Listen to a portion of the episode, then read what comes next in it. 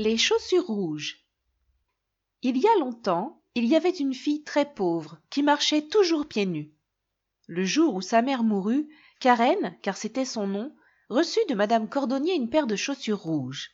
Les petites chaussures étaient faites de chiffon, mais c'étaient les plus belles chaussures que Karen ait jamais eues. Alors que Karen marchait derrière le cercueil de sa mère dans ses chaussures rouges, un magnifique carrosse passa. La vieille et riche dame dans le carrosse vit Karen marcher et eut pitié d'elle. Viens vivre avec moi, ma chérie, lui dit-elle. Et c'est ce qui arriva.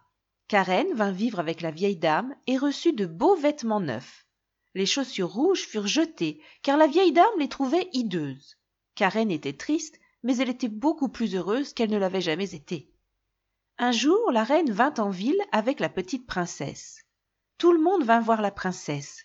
Karen, elle aussi, voulait apercevoir la petite fille.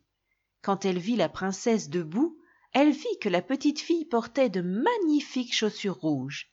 Elles étaient bien plus belles que les chaussures rouges que Karen avait elle-même en premier.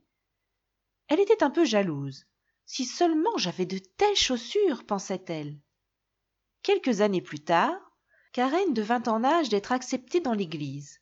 Elle reçut de nouveaux vêtements, spécialement conçus à cet effet. La vieille dame lui permit également de faire faire de nouvelles chaussures. Chez le cordonnier, Karen vit immédiatement de magnifiques chaussures rouges, exactement comme celles que la princesse avait portées des années auparavant. Karen sut tout de suite qu'elle voulait ces chaussures. La vieille dame n'approuverait jamais, mais comme elle ne voyait plus très bien, Karen décida de les acheter quand même. Le lendemain, Karen traversa l'église avec ses nouvelles chaussures. Tout le monde pouvait voir les chaussures en cuir verni.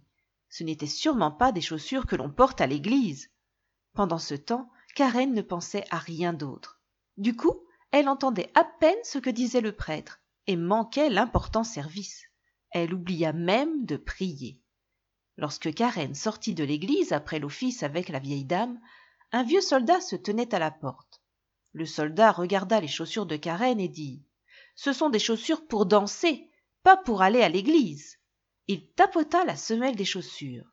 Elles doivent rester fermement en place pendant la danse. Immédiatement, Karen eut le sentiment irrépressible qu'elle devait danser. Elle fit prudemment un pas de danse, et soudain elle ne put s'arrêter de danser. Des spectateurs la firent monter dans le carrosse de la dame, mais même là, elle ne s'arrêta pas de danser. Elle donna même un coup de pied à la vieille dame. Heureusement, on lui enleva les chaussures rouges des pieds et ses jambes se calmèrent. À la maison, les chaussures allèrent directement dans le placard, mais Karen ne pouvait pas les oublier. Quelque temps plus tard, la vieille dame tomba très malade. Karen prit soin d'elle du mieux qu'elle pouvait jusqu'au jour où elle apprit qu'il y avait une grande fête le soir même. Karen mit ses chaussures rouges et laissa la vieille dame toute seule. Mais dès que Karen fit un pas de danse, les chaussures reprirent le contrôle. Karen ne pouvait pas s'empêcher de danser. Les chaussures la menèrent au plus profond de la forêt sombre. Pendant ce temps, Karen avait peur et était triste. Elle essaya d'enlever les petites chaussures, mais elles étaient complètement collées à ses pieds. Elle regrettait sa décision de laisser la vieille dame seule et se sentait très coupable. Karen dansa jour et nuit, à travers champs et routes, et parfois même à l'autre bout de la ville.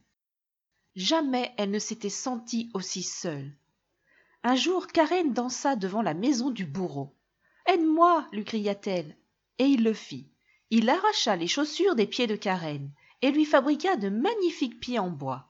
Pendant ce temps, les chaussures continuaient à danser en direction de l'horizon. Karen retourna rapidement à la ville où elle mena une vie bonne et tranquille, et plus jamais elle ne chercha de jolis vêtements.